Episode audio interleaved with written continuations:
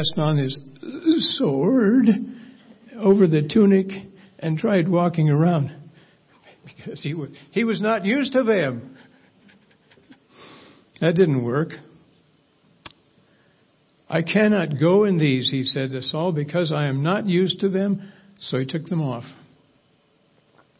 Then he took his staff in his hand, chose 5 smooth stones from the stream, put them in the pouch of his shepherd's bag, and with his sling in his hand, approached the Philistine. I don't hear hesitation here at all. Meanwhile, the Philistine, with his shield-bearer in front of him, kept coming closer to David. He looked David over and saw that he was only a boy, ruddy and handsome, and he despised him. Philistines were not, by their nature, really good neighbors. He said to David, "Am I a dog that you come at me with sticks?" Now, does that mean Goliath counted one staff as several sticks? I don't know.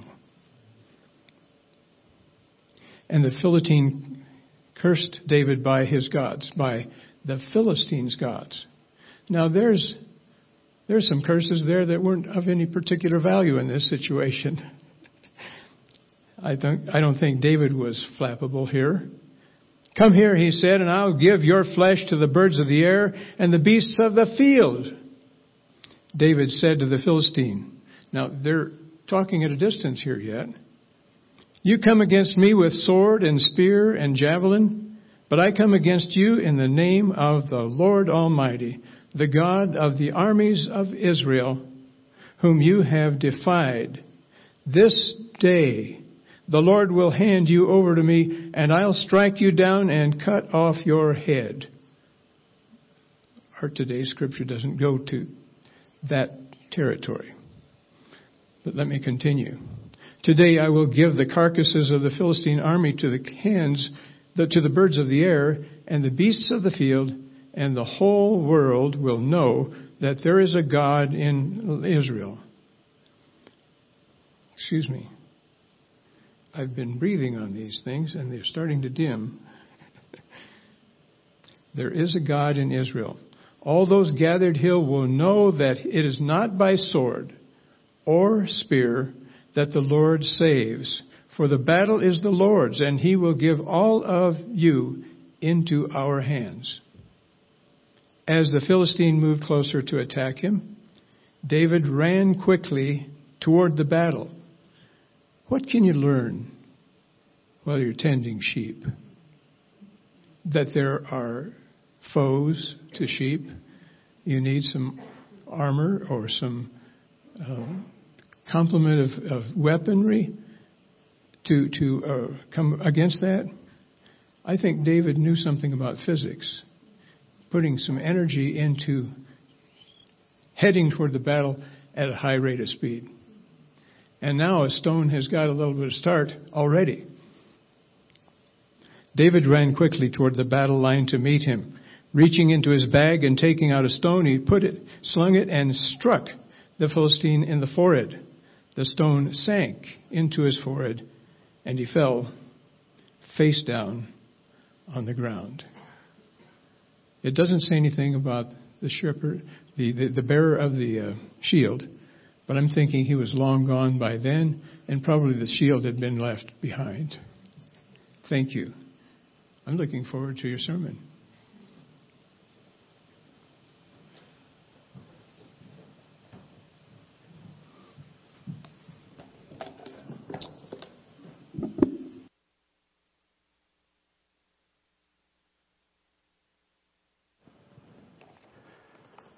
Well, we all have a problem with Goliaths at times, don't we? There are giants we have to face in our lives. They still roam our world. And they all have different names. Some of those giants are personal, as in, I must confront a giant that you don't have to deal with. Sometimes we have those kinds of issues in our lives. And we call them by different names like debt or divorce or diagnosis or depression. Other giants roar out a challenge that we all have to face, like disease, disaster, supersized challenges that swagger and strut and pilfer sleep and embezzle peace and liposuction joy. But they can't dominate you. You know how to deal with them. You face giants by facing God first. And I think about a family in our church that's facing a giant right now. I know many of you have heard that Leah McBee passed unexpectedly this week. And at this point, we're planning on a memorial service for her on Sunday afternoon, the 29th. It's going to be a full day. We'll have morning worship service. Again, if we're still able to do these things, we'll have morning worship service. We'll have the memorial service in the afternoon, and then the hanging of the greens in the evening. And the great thing about this church is how supportive we are of one another.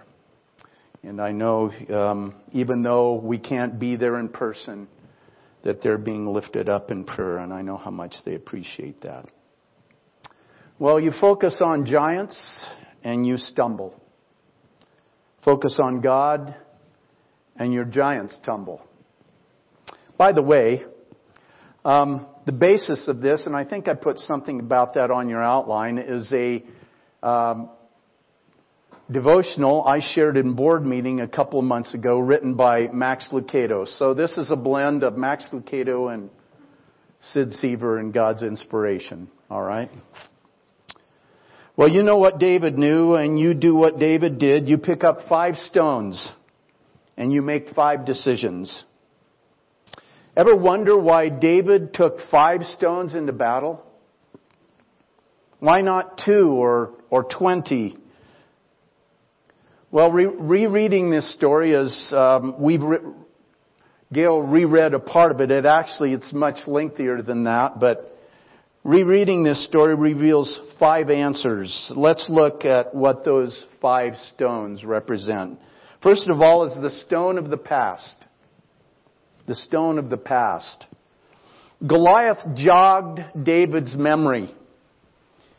The Valley of Elah, where they met, was a deja vu for David. While everyone else quivered, David remembered. God had given him strength to wrestle a lion and strong arm a bear. Wouldn't he do the same with a giant?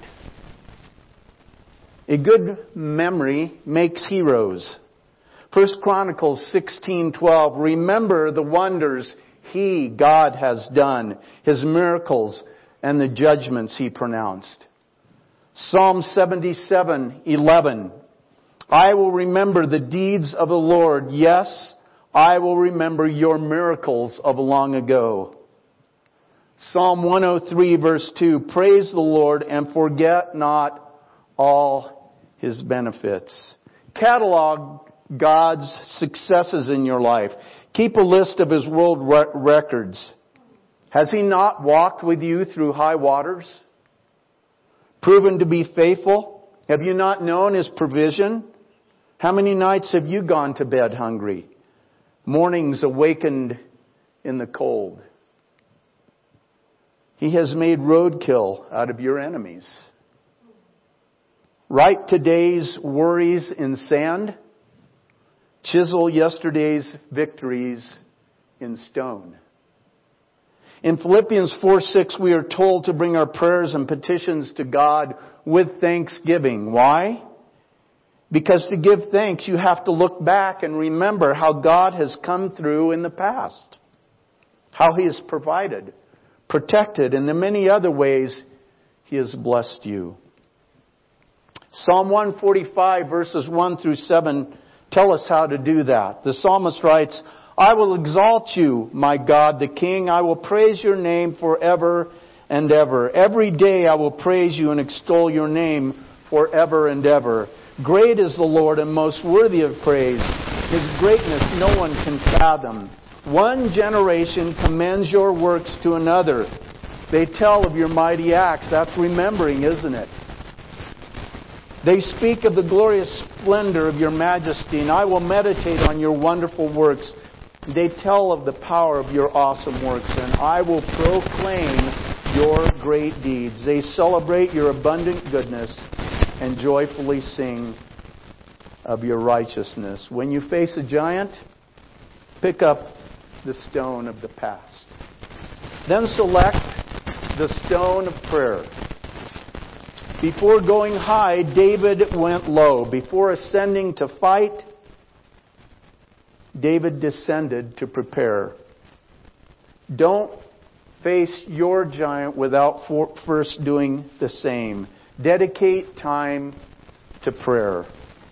Paul the Apostle wrote, and this is Ephesians 6:18 from the Message, prayer is essential in this ongoing warfare. Pray hard and long. Prayer spawned David's successes. Remember the story of the brook Bezor? I don't know if you remember that. David and his 600 men had actually gone over to the Philistines. He decided that's what he had to do to escape King Saul. And he now was serving Achish, a Philistine king. Well, at one point, the armies of the Philistines go out against the armies of Israel, and David and his men are going to go out with the Philistines. But the other rulers of the Philistines said, wait a minute. What if this guy changes loyalties in the middle of the battle and turns against us? There's no way we're letting David and his men go out with this. And so King Achish sends David and his men home to Ziklag, a town that he had given David. And when they get back, they find out the Amalekites have come and raided the town and taken off all of the, stuff that they carry off, along with their wives and their children. And it says the men grieved, they broke down and they wept, and they were ready to stone David.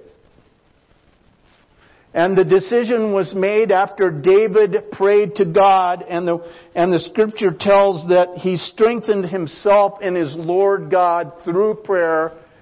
God said, chase after them. I'm going to give them into your hands. And they do. But they come to a place called the brook Bezor. And at that point, the Scripture tells us that 200 of David's men were too exhausted to go on. And David told them, stay here, rest. We'll chase them down. They did. God gave the Amalekites into their hands. They got everything back, including all their wives and children. And when they came back to the men at the brook, David shared the booty with all of them, not only those who had rested, but all those who had gone into battle with him. God gave him the wisdom to do so because he said, we are all in this together. He strengthened himself in the Lord his God. That's what got him through that situation. And then Saul's soldiers tried to capture him. David turned toward God. Psalm 59:16, you have been my defense and refuge in the day of my trouble. There's a story in 2 Kings chapter 19 and Isaiah chapter 37. It talks about King Hezekiah. And at this point, the nation of Judah is facing the giant that was the Assyrian army. The Assyrian army have been knocking over kingdoms like so many bowling pins. And now they're at Jerusalem's front door. And King Sennacherib sends a letter to King Hezekiah that basically said this, resistance is futile. I've conquered every nation I've warred against. Defeat is inevitable, and your God can't help you, so just give up. And the Scripture tells us what King Hezekiah did. And here's where we pick up the story. Hezekiah received a letter from the messengers and read it. Then he went to the temple of the Lord and spread it out before the Lord. Look here, God. And Hezekiah prayed to the Lord, Lord, the God of Israel, enthroned between the cherubim, you alone are God over all the kingdoms of the earth. You made heaven and earth. Give ear, Lord, and hear. Open your eyes, Lord, and see. Listen to the words of Sennacherib that Sennacherib has sent to ridicule the living God. Uh-oh. That's exactly what the problem David had with the giant, wasn't it? He was ridiculing God. Listen to the words Sennacherib has sent to ridicule the living God. It is true, Lord, that these things have laid waste to these nations and their land. What is that right? We've rolled over everybody so far. We have thrown their gods into the fire and destroyed them, for they were not gods, but only wood and stone. There's the problem, huh? Fashioned by human hands. Now, Lord, our God, deliver us from His hand, so that all the kingdoms of the earth may know that You alone, Lord, are God. You alone are God. And here's what happened. In response to that prayer, the Scripture tells us that night the angel of the Lord went out and put to death 185,000 people. When he got up the next morning, there were all the dead bodies. So Sennacherib, king of Assyria, broke camp and withdrew. He returned to Nineveh and saved the Israelites. Folks, it is through prayer that the battle is able to defeat any giant. Invite God's help. Pick up the stone of prayer. Then, don't neglect the stone of priority. Let this be a reminder of what should be your highest priority. God's reputation. That's what Hezekiah pointed to. That's what David talked about. David jealously guarded the reputation of God. No one was going to defame his Lord. David fought so that all the earth may know that there is a God in Israel. Then all this assembly shall know that the Lord does not save with sword and spear, for the battle is the Lord's. David saw Goliath as a chance for God to show off. Did David know he would exit the battle alive? No. But he was willing to give his life for the reputation of God. What if you saw your giant or giants in the same manner? Rather than begrudge him, welcome him. Your cancer is God's chance to flex His healing muscle. Your sin is God's opportunity to show faith.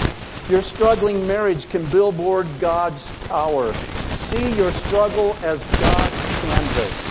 On it He will paint His multicolored supremacy. But this is also a matter of giving credit where credit is due. Psalm 29:2 says, "Ascribe to the Lord the glory due His name. Worship the Lord in the splendor of His holiness." So what do we say when giants fall? Do we ascribe glory to God? Or do we say, "Lady Luck was sure with me that time"? Or, "I stayed positive and it all worked out." Or, "I guess I'm stronger than I thought." One of the things that strikes me is how people react to the good and bad things in their lives. And when good things happen, there's a tendency to chalk it up to luck or good fortune or the universe was smiling on me or something like that. And when bad things happen, then the blame goes on God, right? Well, the good things are because I'm just that good. The bad things are God's fault. The blame goes on God. "Oh God, why me? How could a loving God allow something like this to happen?" As if we deserved better.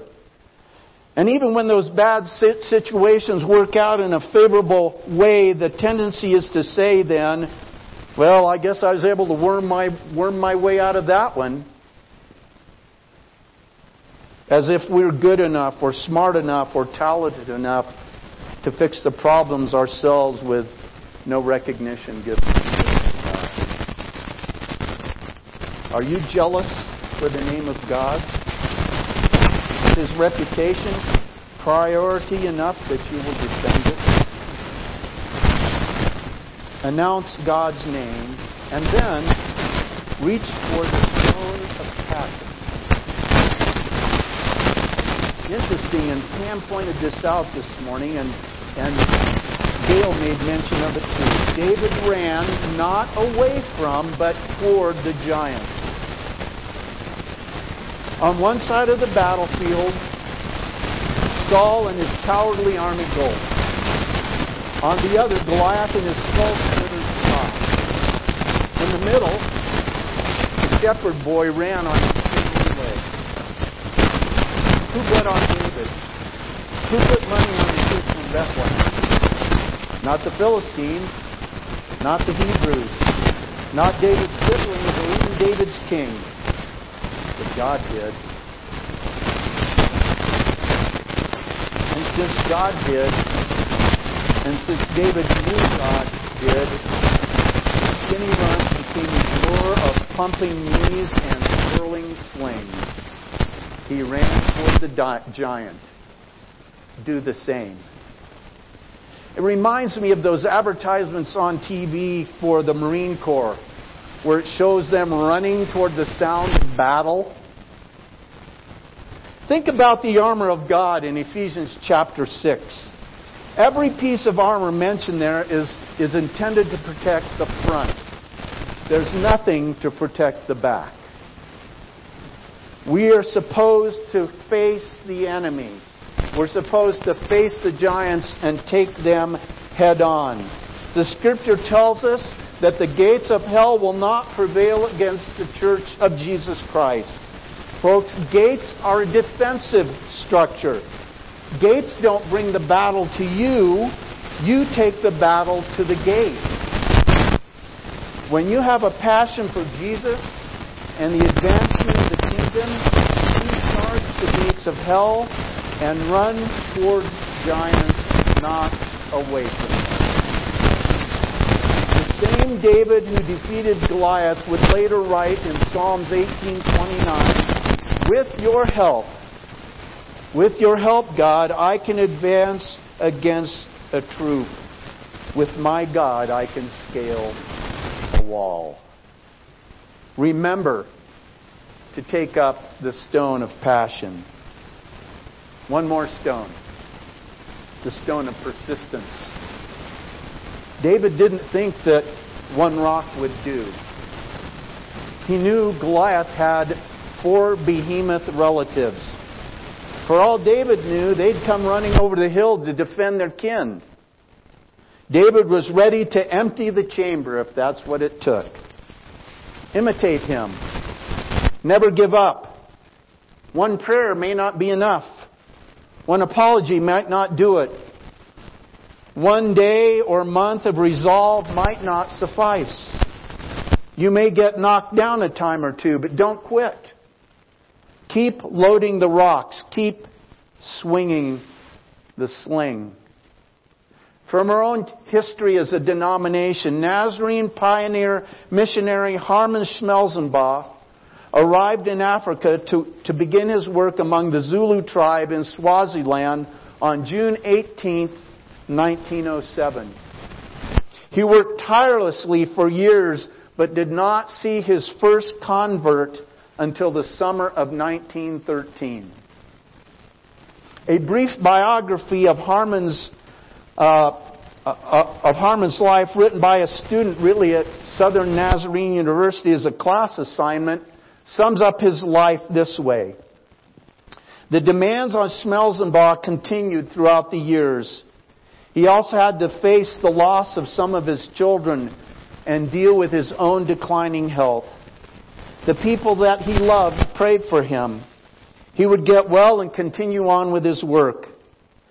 Though his overall health decreased with the passing of the years, his drive and desire to save the people of Eswatini increased. In all the years, he never gave up. He continued to go wherever people would listen. His dream for Africa was larger and greater than he could ever have accomplished in his life. The great hope he had for his adopted people led him to pave the way for many fields in Africa and for the missionaries who followed in his footsteps. On May 22nd, 1929, Harmon Schmelzenbach died with his adopted people. Persistence. That's a story of persistence. I think Galatians 6:9 sums it up well. Let us not become weary in doing good, for at the proper time we will reap a harvest if we do not give up. That's a call to persistence.